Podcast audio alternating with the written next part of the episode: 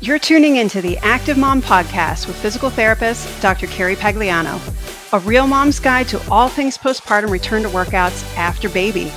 If you're a postpartum mom, coach, trainer, or physical therapist looking for answers on how to get back to running, CrossFit, yoga, Pilates, HIIT, you name it, without the fear of pelvic floor issues or doing something wrong, this is the podcast for you.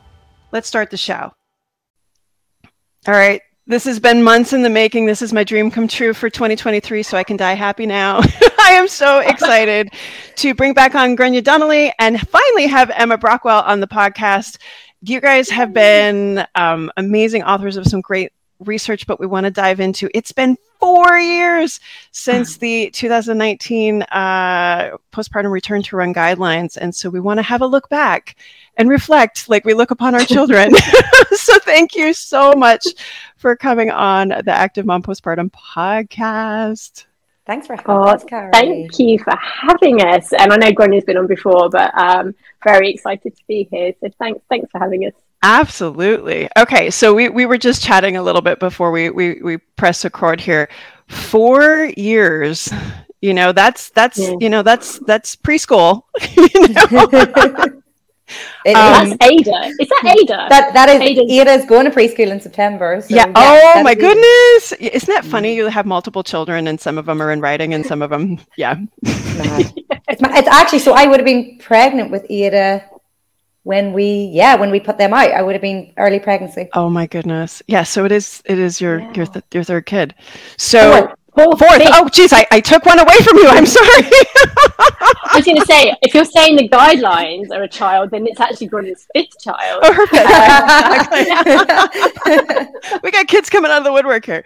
So, four years later, where do you think, you know, where are the biggest leaps forward? And I don't even know where to begin with it because I have conversations all the time with um, moms and researchers, and I'm like, this has been such it's almost like a renaissance in postpartum return to sport and things like that for you guys like where's the where have the biggest leaps forward been for you it's been huge and i think as we've talked about on previous podcasts we weren't sure how the response would be to the guidance. Like we never thought it would be as big and as international as it has been. So the biggest things for me, and I'm sure Emma will add to these, is that it's put female health and I suppose namely pelvic health on the agenda. So previously this wasn't considered and it wasn't considered by anyone but pelvic health professionals. And so suddenly we're saying, hold on a minute, everyone needs to look at this and here's what you need to know. So that's been huge. The other thing that I would like to highlight is that several researchers have since they've been released came and said, look, we never thought that this needed to be researched to such a degree until we've seen those. So that's been a huge thing. Wow. Big people who have big power to do things and to research it are saying, this makes so much sense. Like, how do we not realize this? And so just even for that alone, it's been massive.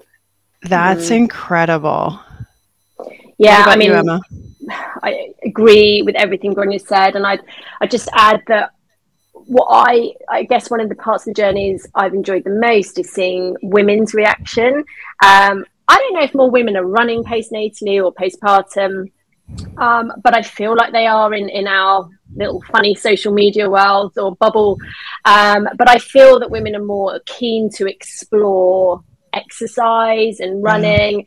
and they're also really really passionate about their pelvic health you know women are now accepting that yeah i may have had a baby but that doesn't mean I should be leaking urine when I run or experiencing vaginal right. heaviness. So I think women are owning it a lot more and saying this isn't good enough. We need and should be having more contact with healthcare professionals and amazing fitness professionals so that we can get back to or start exercise in the way we want to so that we can do it forevermore without having any pelvic health con- conditions. So I think yeah. from that side, it's been really exciting as well.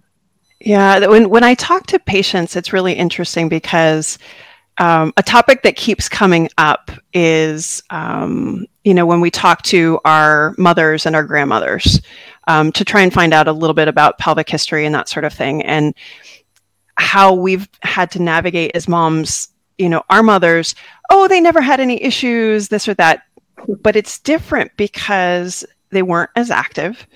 um, if they did exercise, the intention was very different. The intention, my mom's generation, was you would only exercise to lose weight. And it wasn't hmm. until I think I was, you know, done with university, my mom was exercising more for fun.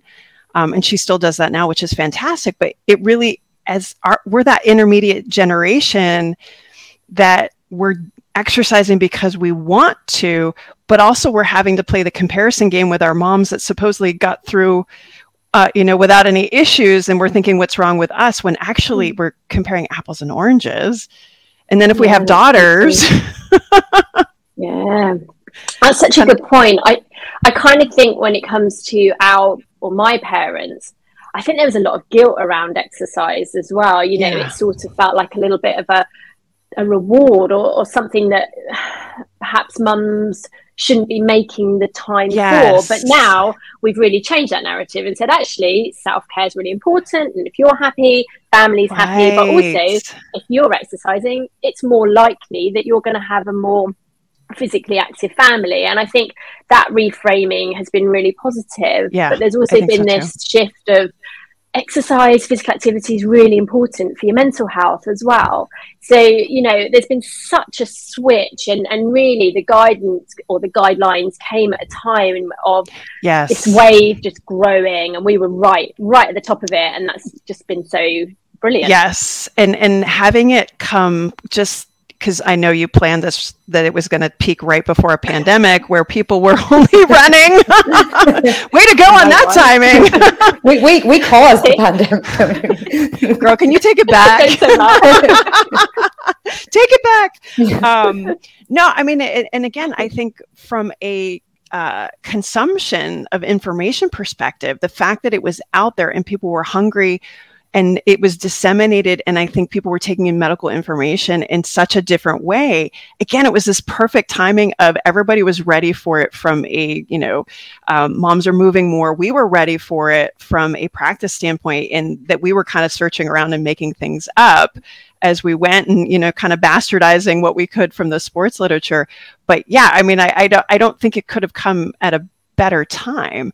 Um, mm what's what's kind of the most unexpected things that have come from this? And we can go positive and negative. So like what are what are some of the things that that kind of have come from all of this that you didn't expect? There's a lot actually of i suppose maybe it should have been expected but it isn't. But there's a lot of look at people will always pick holes in things that you do and nothing's ever perfect and everyone has their own starting position and biases and things like that. And that's fair yeah. enough. But I suppose there's definitely people who comment on them who have not read the entire guidelines, really. um, well, that's what I would find because there's a lot of edited highlights and um, captions that come from them that um, things are said and they and nearly as if they're nearly painted like the whole point of the guideline was that this is actually female empowerment, kind of what you mm. mentioned there. The public are ready to be understanding stuff about their own body while they were targeted at health and fitness professionals. It's the moms who are ready and hungry to read this yes. information and understand their body. But so they were supposed to be a patient empowerment tool and a clinical reasoning tool. And yet there's a lot of people posting that they're scaremongering, that they're, you know, restrictive on women. And I'm like, that's the opposite of what the intention is. And actually never like even in the BJSM uh, infographic that we published, when you go through the flow chart, like people are stuck on the time scales, which I get, and we can talk about that in a minute. But yeah. when you go through it, it's like, is the postpartum woman 12 weeks postpartum? If not, is she at least six weeks? Continue on. Like, you know, like, so mm. there's your, yeah, there's, there's your gray area. Yeah, absolutely. Like, and the thing about time scales is some people hate them, some people love them. But I think in medical society and the world, we need generalized ballpark timescales yes. for understanding and planning. So if someone has a fracture, they have a ballpark right. idea that I'm going to be in cast for X amount of weeks and I'm going to be then grading back into loading for X amount of weeks. So I'm going to be out of sport for whatever. Now they right. might get the fracture clinic four weeks into that and the um, consultant goes, we just looked at that. We're happy to take the cast off today and not wait another yeah. two weeks. So there's things change, but there was a right. generalized ballpark figure on the average population to guide that initial sort yes. of starting point. So that's probably one of the most negative things that's come out of it is the whole issues with timescales. Some people like yeah. black and white. Um, I, I think it's you know I think all of us have been around long enough to know that with most things, the pendulum swings. And I think this is one of those things too, where, um, you know, the people that are going to be absolutists are going to be like, well, this, you know, they're, they're going to find a problem with it no matter what, because they don't see gray. And again, I have yet to see any textbook patient in, you know, 23, 24 years. Um, but if you don't see things that way, I can see how that might be incredibly frustrating to them. But it also takes a self reflection to understand that mm, maybe black and white is not the best idea here. Mm. Yeah, but I, I'm not sure that the message we were giving out in the guidelines was that black and white. You know, it wasn't. No, like, it wasn't. No. You must not run until you are 12 weeks. And even no. if you have problems, you can still run at 12 But I saw that. Don't wait.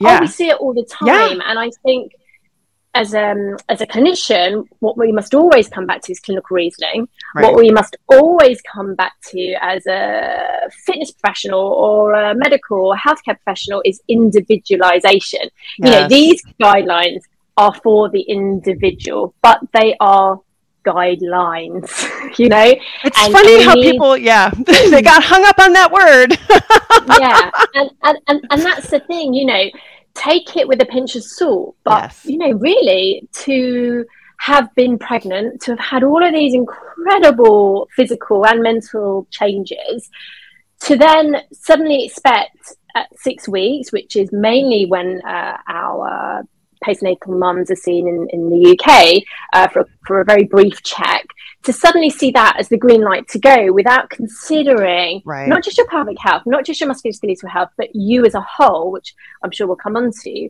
Um, it's it's it's not okay to just be signed off without consideration of these things and right. and really that's that was the whole point was just to say stop think women deserve better women need better and and certainly from my end, one of the, the driving forces was please can we remember women's pelvic health in all of this right. because really it just wasn't it's not getting screened i still don't think it is enough um, right. and i think it's just not I, I think it's a really important thing to consider amongst other things so you know i do really think people need to take the guidance as just that but use yeah. your clinical reasoning use your use your individualized approach to the guidance to yeah. really gain the most from using them yeah no i i'm, I'm there's a client i'm thinking of right now that she um she came to see me after her second and she i want to say was maybe four weeks so pretty early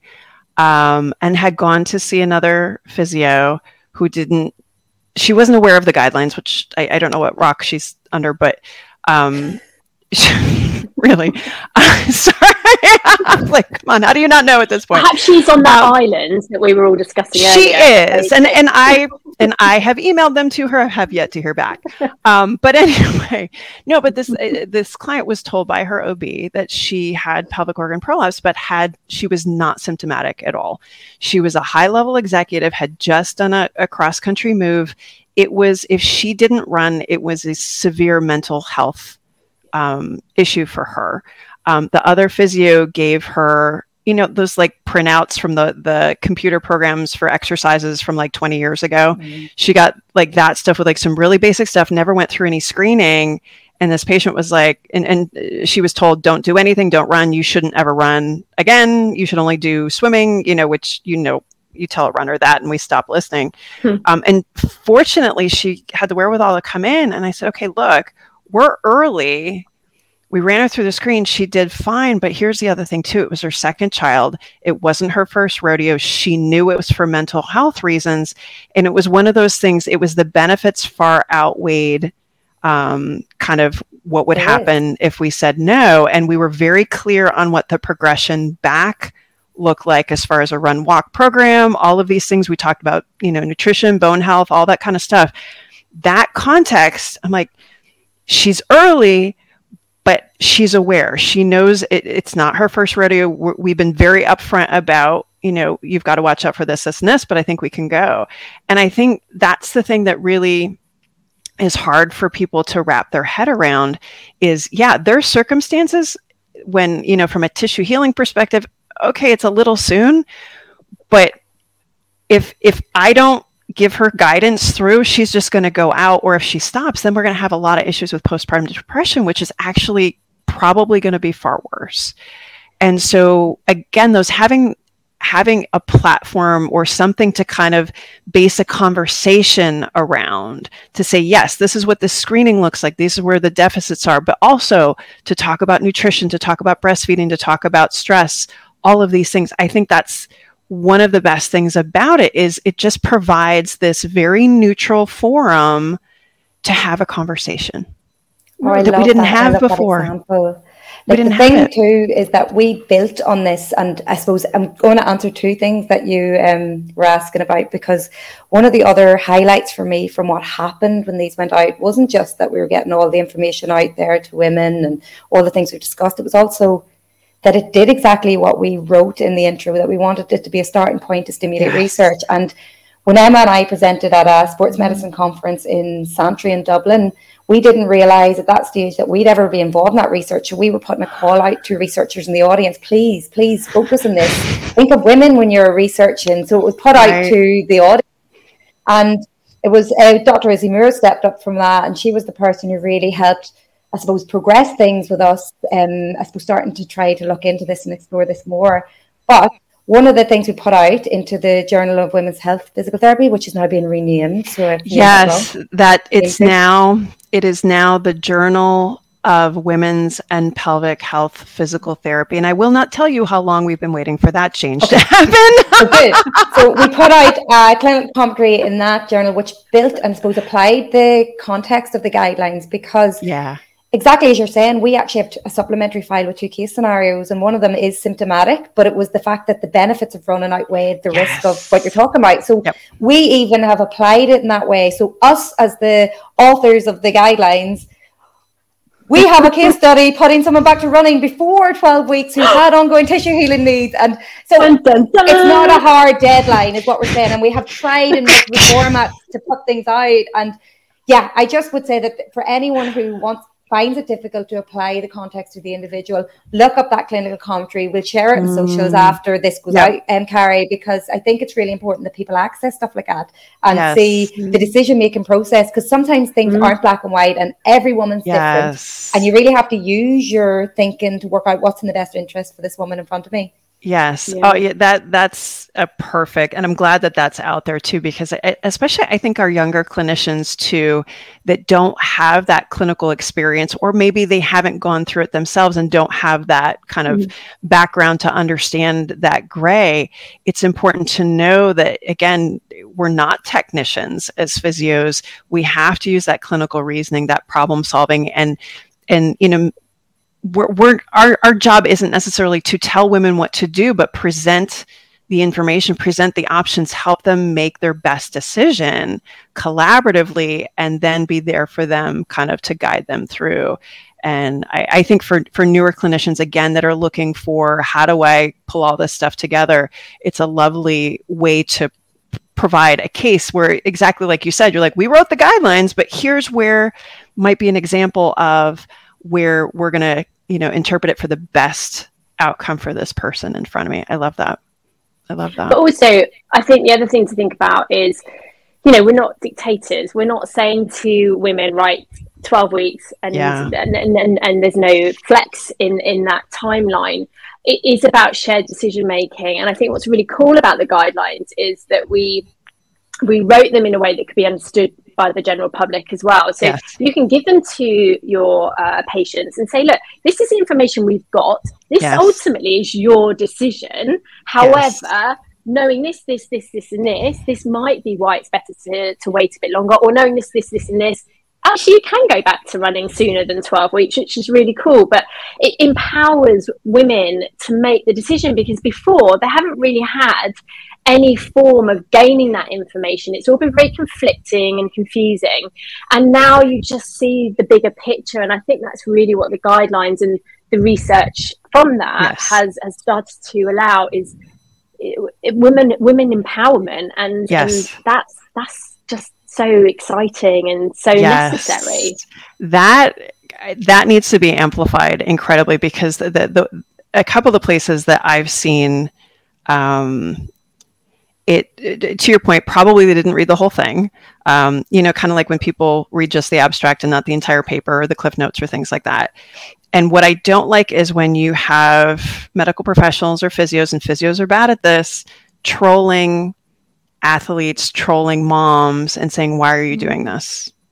Don't you know any better? Shouldn't you see a pelvic floor pt and that is not the intent of this and i don't think that's beneficial. I think it's embarrassing for our profession. That's not we're not here to judge. We're not judge jury and executioner. We're here to support to be collaborative to help um, and you know if you if you are constantly trying to put somebody down why would they come to you and ask yeah. for support so that that's one of the the things that i've seen unfortunately when you when you give people numbers and things like that and they want to go black and white with it there's some that that start trolling and i just in the DMs, I'm like, I'm really sorry. I apologize for my profession. We're really nicer oh. than this. this have I've seen it in running. Um, I've seen it, and usually it's the the um, you know, it's your blue check people. It's the people that have they're much more visible and things like that. And I can't imagine, um, you know, the amount of feedback they get um, mm. about what it's, they're it's, doing that's good or bad. Or I'm sure everybody's got an opinion about everything, right? and the thing is, we're not meant to like, uh, particularly for elite athletes. Funny, I had a runner the other day who came for a postpartum check. Um, and she was like, I must have then brought up, I was like, Have you seen these? I'll send you copies. She's like, I've seen them. She's like, Oh my goodness, I rolled when I seen 12 weeks. Don't don't not let me run for 12 I was like, This isn't about me letting you do whatever. So we talked about yeah, the fact yeah. these are just information and we're not trying to restrict you. We're trying to make sure you get right back at the right time for you. Yeah. And everyone's different, but it's so that we can keep you there, so you don't go back and end up exactly. yep. finding that you've overloaded yourself some way. So it's interesting because in I think it was a 2020 edition of the Journal of pelvic obstetric and gynecological physiotherapy, there was actually Biljana Kenway, who's one of our editors, carried out an interview with Tim Gabbett, who does a lot on yeah. um, load tolerance. You know, yeah. he's a scientist and he investigates a lot of this stuff and he works with a lot of elite athletes. And they did an interview trying to apply his knowledge and research to pelvic health. And a lot of it is transferable and extractable, and the mm-hmm. principles can be considered the same, albeit they haven't been investigated that way. Right. Um, but he, you know, he discussed the fact that we have to think, no matter what area of the body, we have to think about internal factors and external factors. So the internal factors, in terms of what's happening locally, what's tissue healing like, mm-hmm. what's the load capacity before that person was pregnant, so right. that you're having an idea of the baseline of what the load capacity might be. And we know that from research, Kari Bø's recent paper actually highlighted that postpartum women have a reduction in pelvic muscle strength by 50% compared mm-hmm. to their mm-hmm. end of pregnancy strength. So we know that there's a change in strength there, but then we have to consider all those external factors, and that could be things like sleep and all those biopsychosocial factors. So somebody could be ready for running at six right. weeks, but actually at eight weeks they're having a child who's there's sleep regression there's different maybe they're not as ready as they were at six weeks at eight weeks so this is a kind of ongoing kind of evaluation and i think once we understand yeah. that it's not just black and white yeah actually we're human beings and we're complex yeah and there's lots of things to understand. And even just informing women about that doesn't mean they can't run. It means that right. if they're frustrated that their run was either symptomatic but it wasn't two weeks ago or that they weren't able to go as fast or for as long they might understand the context of it when they're able to go, do you know what? Yeah. I was told or I read somewhere that sleep can interfere, stress and psychological yeah. factors can interfere. Um, and actually, I've had a lot of that going on recently, and that makes sense. Yeah. Right. So it's kind of like you had, not that you're looking for permission, but just trying to understand. I've had those conversations um, uh, with a lot of pregnant women. i I'm getting more women who are athletes contacting me during pregnancy because they want to prepare they want you know um, they want things to, to go well. And it, prevention always comes up which I, you and i know are yeah, okay there's some things we can do some things we can't. Um, and obviously it's a different conversation if we talk to them in the first trimester versus if they talk to you at 38 weeks you know as far as preparing for delivery and so on um, I love having the conversation about the guidelines in pregnancy because we literally start to lay out expectations postpartum, what they can do. We set up that postpartum visit here within two to four weeks of the due date so that they have permission to like you can start to do something. Let's talk about walking. Let's talk about how your delivery went. Um, do you need a lactation consultant? Do we need to find a, you know, a sleep person? Like, how do we kind of make sure that you're set up to go forward? And I, I had two come in yesterday. It was a lovely day, I have to tell you, um, because I saw them both probably like, know, three, four months ago, and their babies are three, four weeks now, and they're doing great and their expectations are on point. and one is um, she wants to get back to doing ironman. The other one she's very active. And she knows it's going to be a long path forward but she feels good and confident with the movement that she's doing now. And you know gradually she understands why her body is doing certain things and why it feels a certain way. And one of them just decided you know what? I'm not going to breastfeed and because i need my sleep. I'm like great. That's wonderful. Mm-hmm this is what this means moving for exactly. And and that's i literally sat back for a second. I'm like this is different because we had these conversations before. We had these conversations close to, the delivery afterwards to, to to process all of this. And now we have a pathway forward and you feel really good about it. Like that's very different than a mom that walks in your office completely unprepared devastated because she thought she could control everything thought that she'd be hopping up off the delivery table and going for a run and it, and it didn't turn out that way. Mm. like those are two very different conversations you know? Yeah. Um, i love that. And that's that's one of the other things i think the guidelines have potentially uh, influenced is is the, the the the elite female athlete world as well you know suddenly yeah. female athletes having babies um, yes. and, and, being pregnant is, is a lot more i want to say acceptable you know it was never right. unacceptable just to be clear but you know I, I think a lot of women were seeing motherhood and pregnancy as the end of their careers and now yes. they're seeing that really it's just another stage in their career and they can return to their sport and yep. we're seeing, aren't we, that a lot of these athletes are doing it better than ever before. And a bit like you in the UK, I'm now getting a chance to work with some really awesome athletes who have a team's network that supports them yeah. from day one. So during their pregnancy, they are getting the opportunity to work with pelvic health physio and understand their pelvic health, understand yep. what their do's and don'ts are in pregnancy, that they can work harder than they've ever been led to believe before, bust yep. some of the myths around uh, that still exist. And and anecdotally, I am definitely seeing that if we are working with women during pregnancy, preparing them yeah. for their postpartum journeys, they are doing so much better postpartum. Yes. Stronger, their, their recovery seems to be quicker and and they're much more understanding of what's ahead of them because it's yes. daunting and i was just reading an article the other day in our, in our one of our newspapers, the Telegraph, it was saying that uh, she's an elite rower and she just felt that she really lost her identity as a, as, yeah. a, as a mother going into this mother athlete role. role.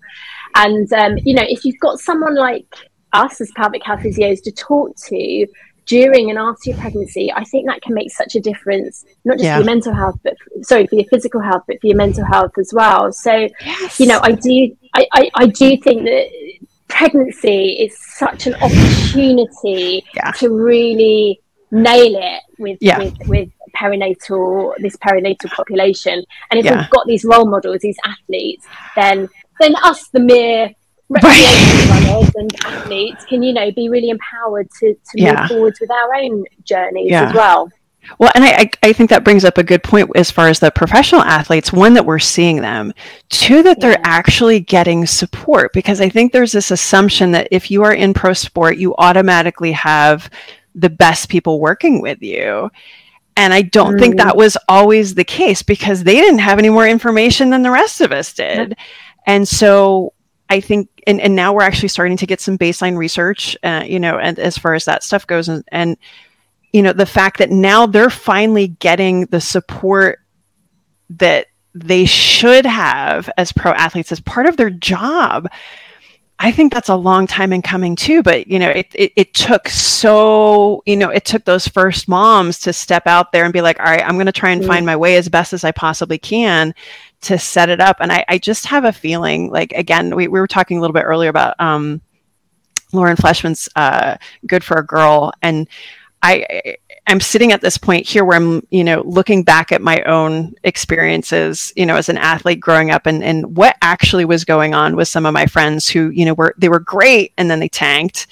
And we just thought, oh, well, they just, they're not into it anymore. And it was probably just, you know, big shifts in hormones and that, that big first change. Then we've worked in this space for a long time. And now looking forward, you know, at perimenopause and menopause, which um, I know you've talked a ton about, is okay, we're finally pulling a thread through all of this and mm. getting support all the way through understanding about our bodies like in, in, ideally the goal is that it's not novel anymore that of course you're going to learn about this stuff. Of course you're going to have the support you need. Of course our professional athletes are going to get the best and we can look at them and, and kind of learn and, and emulate. Um, but i feel like this is all coming right now at, at once. Um, yeah.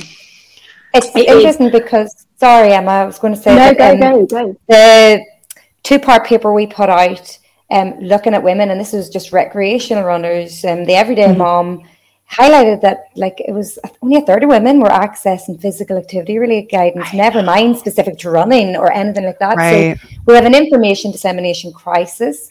And we also found that you know, things like fear of movement. There, you're right. There's a lot of conflicting information in the internet. So women are going to Dr. Google looking for advice.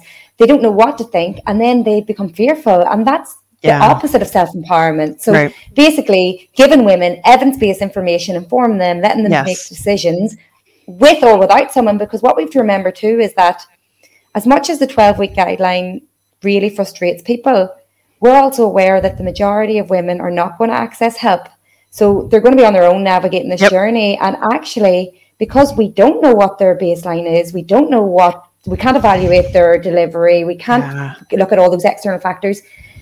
It probably is more on the cautious and sensitive yeah. side for them to be at the 12 week milestone and know about the load and impact test and kind of self evaluate. Um, yep. So we know that the average woman is going to be in around 12 weeks. And funnily enough, in the study with Izzy Moore, the average time scale that women return to running was 12 weeks. And actually, I think in Shefali Christopher's study, it was 12 mm-hmm. weeks as well. So we're showing sort of studies of um, populations of women, and we're starting to get that data, which is really exciting.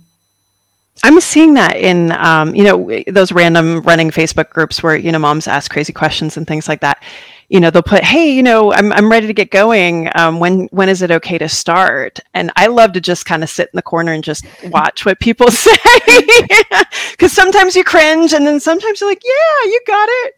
Um, but it, they're airing towards it. But i there's so many more just random people saying oh this is what you should do this is where you should go and the thing yeah. is i know they're not getting it from their obs it's mm-hmm. not coming from there they're getting it from kind of uh, this mass dissemination of kind of where people get their information now. And a lot of it, quite honestly, is social. So, mm. uh, so but for you guys, yeah. Go on. No, no, no. Go, go. No, no, no. It wasn't that. It wasn't that. That. It was important, Emma. it was important. You I think it, it was important. now it's really not going to sound important because we made a fuss about it carry on, Carrie, because I actually can't remember what I was going to say. I'm so sorry. no, that's me too. I swear, if it weren't for my son, he's 12 now, and he's got a memory like I, I, I can't remember half the things or where I'm going. And thank oh, God, if he's with it. me, I can't. Honestly, this is this is one of the other perimenopausal side blooming memory. Oh my god! Like Swiss cheese brain. No, I oh, understand. Oh, I understand. so too bad he's not here. He would have helped you. Um, all right. So feedback for clinicians. Okay, you, you've you've seen the guidelines used well. You've seen it used in ways that weren't necessarily intended. What is the best um, feedback that you have for clinicians? Let's start with clinicians, and then then we'll go to moms. Like, what's the best feedback on how to, if they're they're not aware of the guidance or they're just newly aware of it? What's what's the best way to utilize the guidance? read it yourself first. So get the, no, but no, I'm being serious because it's even if it's not your area, like if pelvic health, female health isn't your specialty, because there is sometimes this siloing off of, oh well, pelvic floor rehab, postpartum care, that's for pelvic health physios. We're sports physios and we deal yeah. with, you know, so we don't have to think about that. And time and time again, I've highlighted how, like, within sports medicine literature, we have things like groin pain, pubic pain, hip pain, and all those structures. They consider all the wider lumbopelvic anatomy, but omit the pelvic floor. And you're just like, hello, pelvic floor is kind of important here. At least include it and consider it. It mightn't be the answer, but include it as a differential. But so what I would say is read it because one of the greatest joys I got before I left my public sector job was seeing particularly the boys in MS in the eh, musculoskeletal clinic utilize them or going, do you know what? This is my area, but I've a document I'm going to signpost you to. And do you know what? If you think if you read it and you think you need any help, we can send you into the services next door. And it gives them permission to have that conversation, which could have otherwise been clunky or they didn't know how to navigate it or what yes. they say. Suddenly they have this tool that just even just read that as simple as that um so i think read it because and don't be afraid to ask questions because if it triggers any questions from you there are contact details are on the guideline you know we mm. love this conversation we love discussing it and we also are aware that they are not the be all and end all in that a lot of the evidence was extrapolated from right. sports medicine and right. literature that was most likely studying on men because um, that's what there was. Flash, yeah. That's all there was. Yeah. So let's see where things are now. And we're really excited because we're working on more research things and we have an international consensus. We have a Delphi that's been led by Shefali Christopher and Rita Deering. And it'll be really interesting to see what that shows because each of these things are a step now. What do we yes. what do we know then? What do we know now? Where are we going to? And the future's bright. Like I I mm. I love seeing the research come out. Even even that um, it was only just released yesterday that I seen Kari Bø and team's um, narrative review on the impact um, of exercise on pelvic organ prolapse. Oh yeah. And the postpartum section is really interesting because they highlight that we really don't know. There's a lot that we don't know because mm-hmm. it hasn't been studied, and right. so we don't know how beneficial or unbeneficial it is. But that the principles of what we know in terms of prevalence of symptoms, the fact that women go through quite big physical and structural changes, tells you that they're going to need that greater return to sport. And that's exactly what the guidelines yeah. are. Yeah. It's it's it's a hard time, I think, to be a clinician in that when you see research come out it's frustrating because in, in a, a, lot of this stuff right now is just kind of putting on paper things that we've kind of known, but it's confirming. Mm. And so, mm. in some ways, we're like, okay, can you get to the good stuff? How frustratingly slow is research, though? It's right? so, so, so frustrating. I know, but th- but that's one of those things where you know it's it's been so fun talking to different researchers over over the past year or so, where um, the foundational stuff you have to have that because that's how we start to build and that's where we you know it, that's where you know we're going to be able to put stuff on you know two years from now five years from now that sort of thing. Um, but again that's why i'm a clinician and not a researcher because i I, I don't want to wait. I, I want i want the, the stuff to come now. I want to play with that person in front of me and and you know randomized control Leave it to Gráinne. really. Right uh, look at i've been on a journey though because when i went out say for example my master's study which completed. I went in looking to study this like i want to answer all of this. And then they were like okay. And they just got me that yeah. like you're going to investigate and answer this. And maybe not answer it. And i was like a little bird told me you were going to get your PhD? Is that that? did I hear that correctly? Yeah, I'm going. I won't say who told me, but I did. Izzy, I knew Izzy was talking to you. Izzy, did Izzy out me? Izzy outed you. Yes, Izzy outed you, and I was like, it, I'm. I, I wasn't surprised. Um, there's those I'm surprised you, because no. I went into my masters. Well, I went into my masters, and I remember um, Dr. Diane Little, who was my supervisor in my masters help me go in to do my research project. That's what I wanted to do. I wanted to do a project and I needed institutional support. So doing the masters was the way to get that. But it was always to do, I didn't want to do the modules necessarily. I wanted to do the study. Right. So I got to there and they were all laughing about how interested I was in this. And they were like, wait till you're doing the PhD. And I was like, I will never. No, I can tell you yeah, now. never say 100%. never. But they just looked at each other and were like, okay. And I was like, mm-hmm. no, like I know I'm not going to do one. And it's funny because you do get, it's so much hard work. But yeah you do get a bit of a bug for it. Like, and, and the clinician in me wants to answer certain questions. And if I feel that they're not being looked at, I'm so keen to yes look at them. The person but I I'm think thinking, you're still in denial. Yeah, she keeps kind of like, yeah, I'm doing my PhD. I, I, I think. I think. I think. I think. I know, like, no, but then I'm like, what? What's a PhD? No, I'm the, the person I'm thinking of. Um, do you know Lori Forner? Yes. Yes. Okay. Who so doesn't know Lori Forner? Shout Yeah, out to Lori Forner. again, like I mean, I I remember um, kind of when she, when she started doing CrossFit because she did some posts like a million years ago about like booty shorts, and it was before I, I started doing CrossFit, and I'm like, oh, that girl, she's amazing, I can do that. But then when she did her PhD, I'm like, that's amazing, I am not doing that. never say never.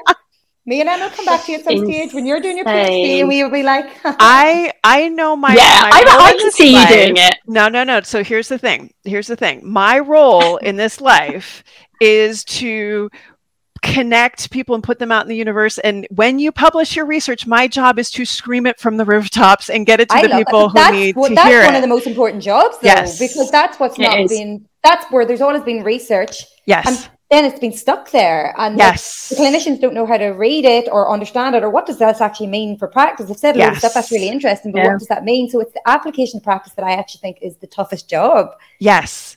But it's And- yeah. also to humanize the researcher because Yeah. it's so funny when I talk to researchers um, and we it, it you know we we prepare for the podcast. They always want the questions first which I have to laugh about because I'm like of course you would right? I'm like I promise there's no tricks in there. There's no wrong answers you know. I'm not going to ask you about any particular data point. Um, but I think it humanizes it. And I, I was talking to I think it was Izzy about this um, where we need to be able to take this information that's good and solid and reliable. And you know when people Mhm. are saying i'm evidence based now we need to show what it looks like. And you guys aren't computers either. You know you have these you have these stories you have these personalities you have these ways of expressing it and it's bringing that out and making it accessible. Um, so it's also it's it's taking the clinician and getting them to be um, better at vetting research and under and being critical of it but at the same time getting the researchers to show that this is super applicable and how we can use this on a regular Mm. basis and kind of marrying these things together so that we do become more collaborative so we can inspire future research and not do it. You guys can do it and inspire you know us to to to, to do things differently in the clinic. So um, that is my goal. I am not we will not do the phd but can I can I actually jump on Heard that? And it's not a shameless plug, but um, as the so I've always been on the journal team, but I'm now the co-editor for the Journal of Pelvic Mhm. Obstetrics and Gynecology Physiotherapy. For my sins, I finally they got me, and I said yes eventually. But what we have done in the last, there's been great. Um, the committee have been brilliant. The people on it are fantastic, and one of our biggest aims is to bridge that gap between clinical Yes. practice and academia.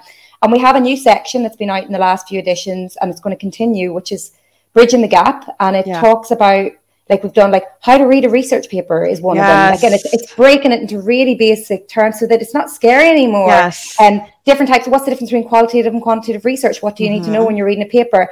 So if anyone is interested in stuff like that, look up the journal. beautiful And actually, we're having one of the one of the APTA members on in due time, Jen LaCross.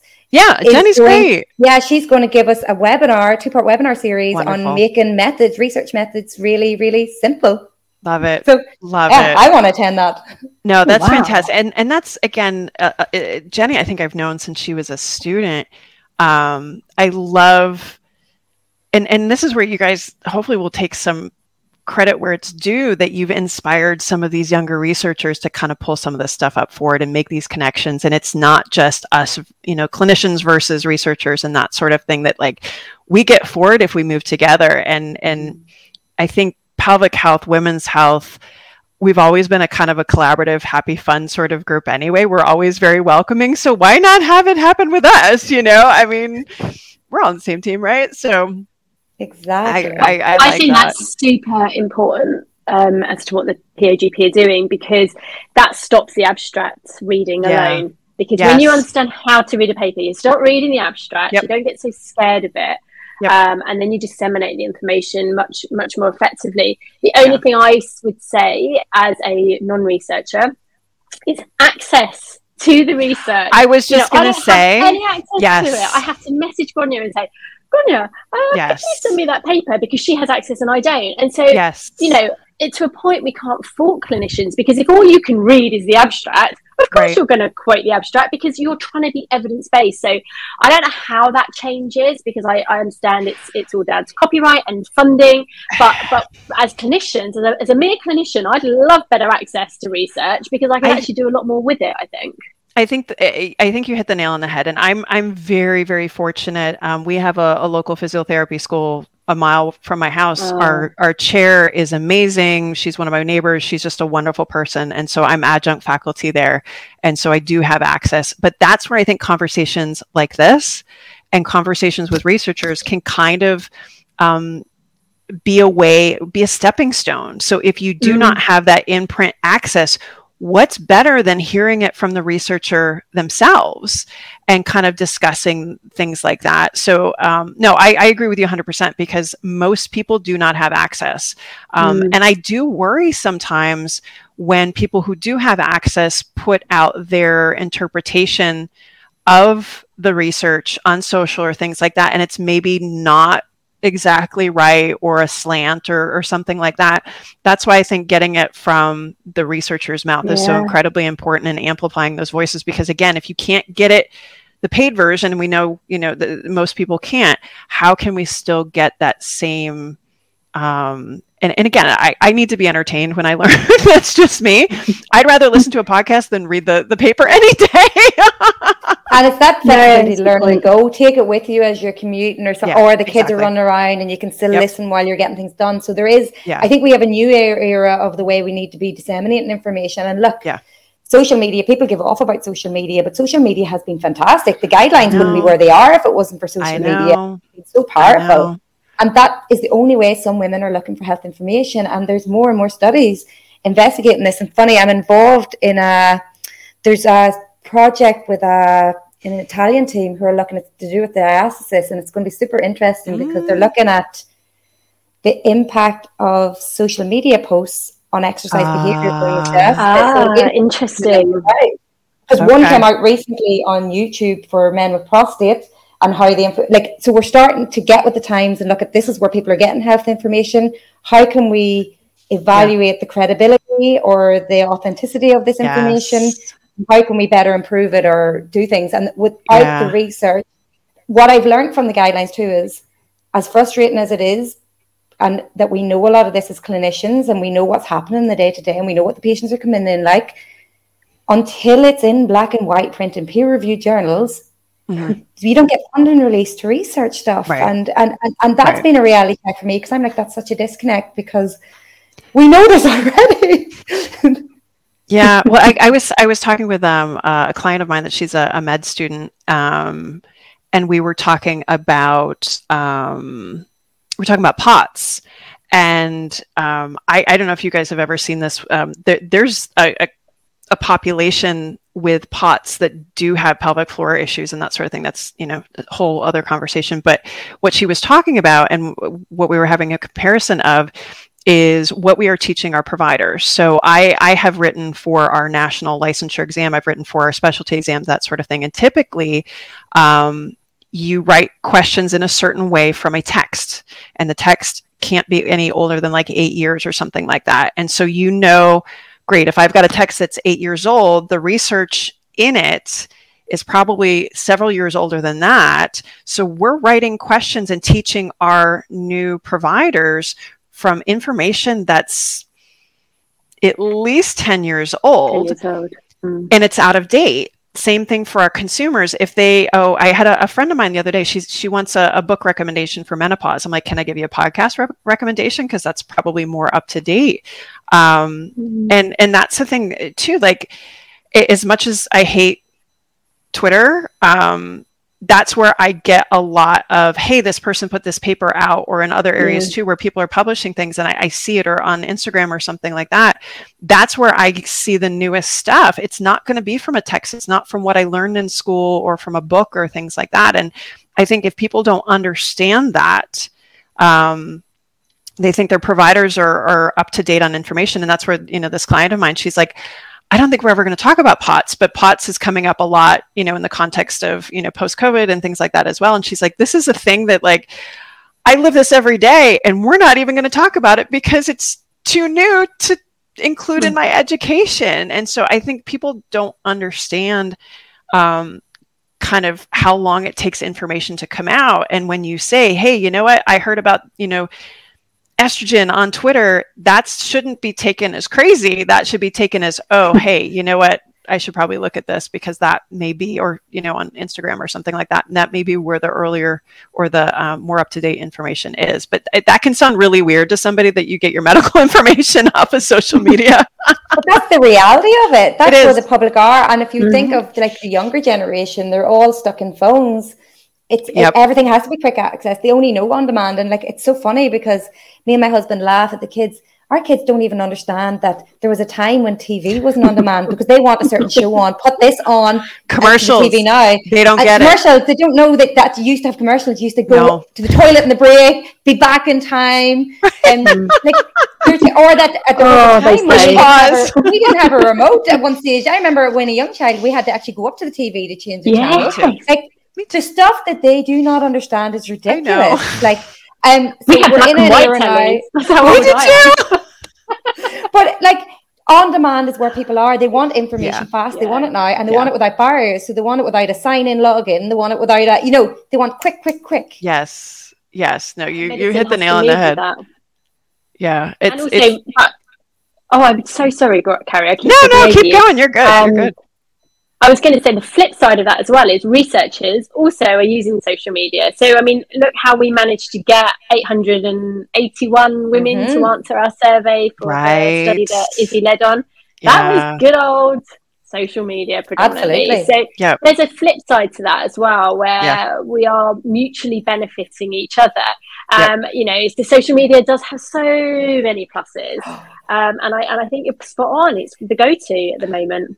Yeah, can you? Can I say something that I thought about, and I can't believe I haven't thought about this before now, but one of the most transformational things and one of the most kind of bits that I stopped and reflected upon from the guidelines were the fact that we had the Latvian Physiotherapy Association reach out to us, and me and Emma actually did a wee oh, abstract yeah. video because they got sought permission to sought permission. My husband always uh, corrects me. Sought permission to um, translate the entire guideline because they didn't have women's health physical therapy. They didn't have a speciality of pelvic health.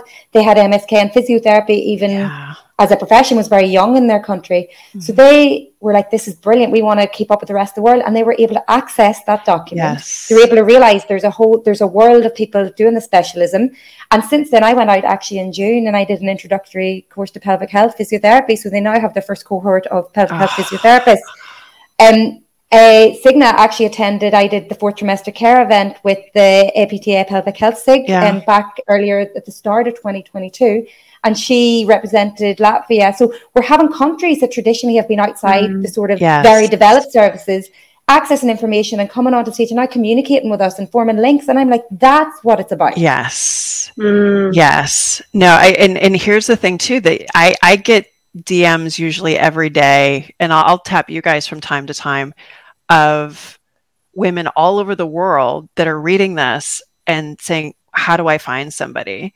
And also mm-hmm. recognizing when the care isn't up to date in their country. Um, and I, I think if if you're kind of just in your own world, I know I had no sense of this until I started going to WCPT events um, and understanding that in some countries just getting basic what we think of as you know what we learned 20 years ago there's countries just starting with that right now. And to your point with this dissemination of information i think that's how you get change too is you get the public demanding hey i want a little bit more here and you have providers saying okay well how do i do that? And then people like you that are saying hey any way that I can help, let me do that. And but to your point, if this if it weren't for this, I mean, we wouldn't be having this conversation if it weren't for social media. You know, yeah. Um, the world got a lot smaller um, in a good way for a change. yeah, mm, yeah, it really did. And and also as a consequence of uh, the pandemic.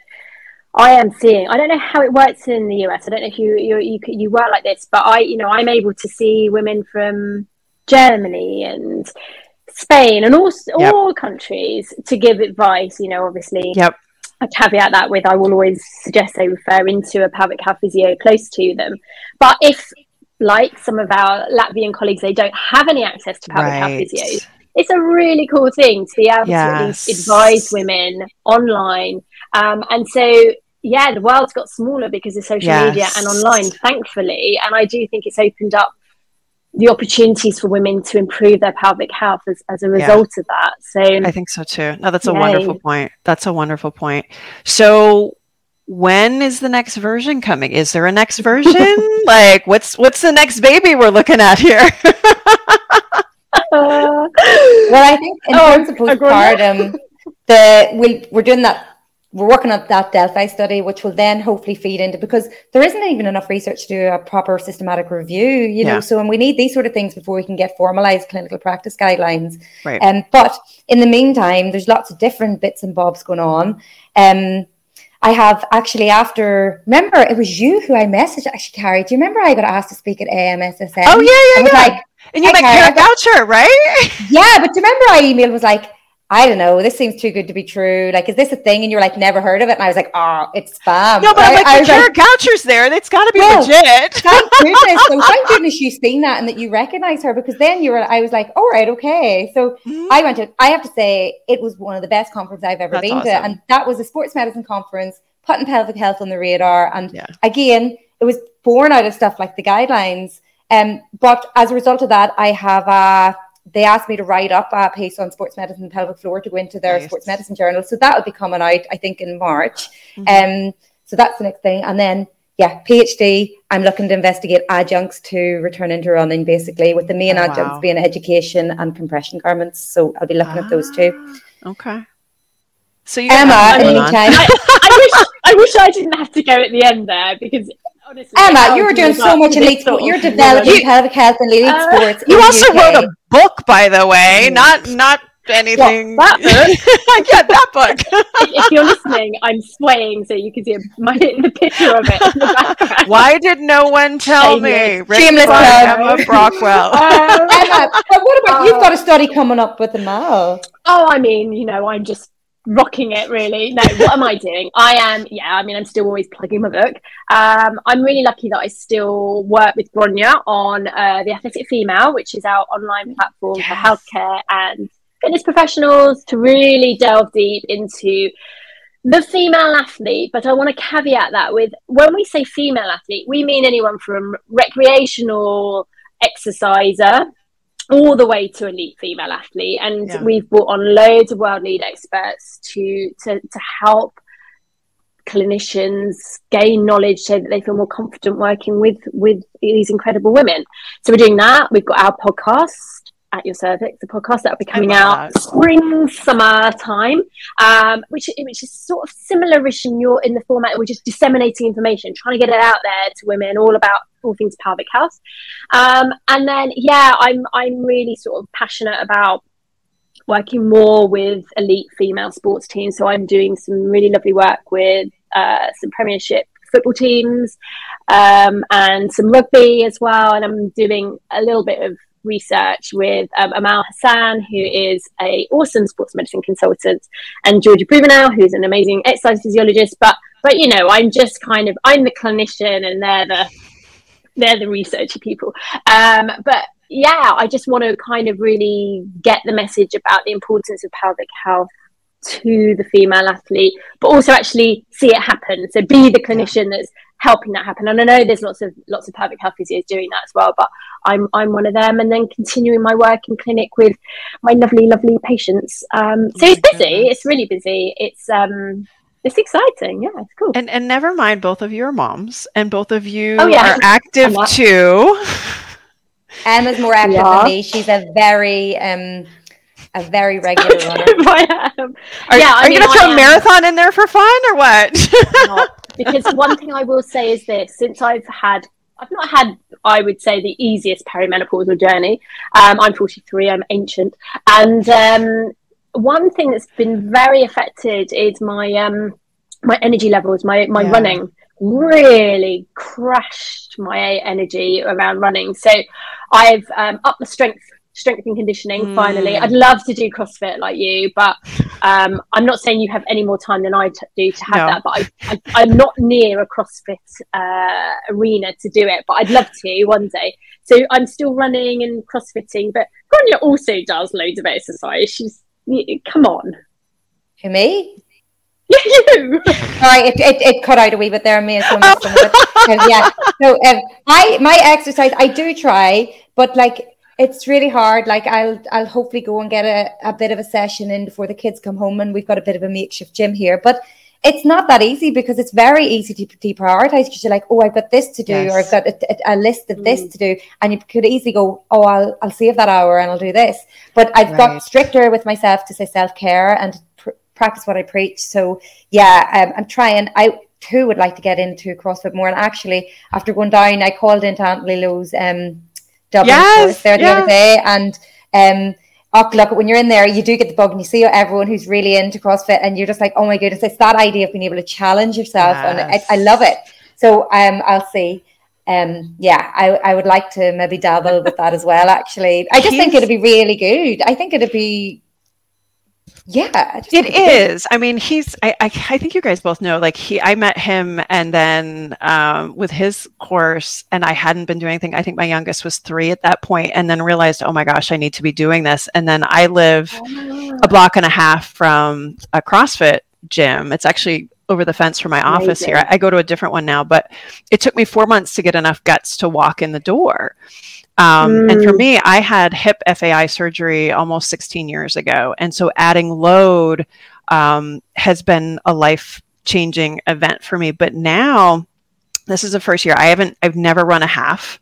And so I'm actually, I got a coach, I'm training for a half, but I, it's funny, yes. the, the number of workouts, the number of workouts that, you know, the running workouts that she wants us to do. Um, and I put out in the Facebook group and I was like, I, I, I, I I'm, I go to the gym. I do go to CrossFit two mornings a week.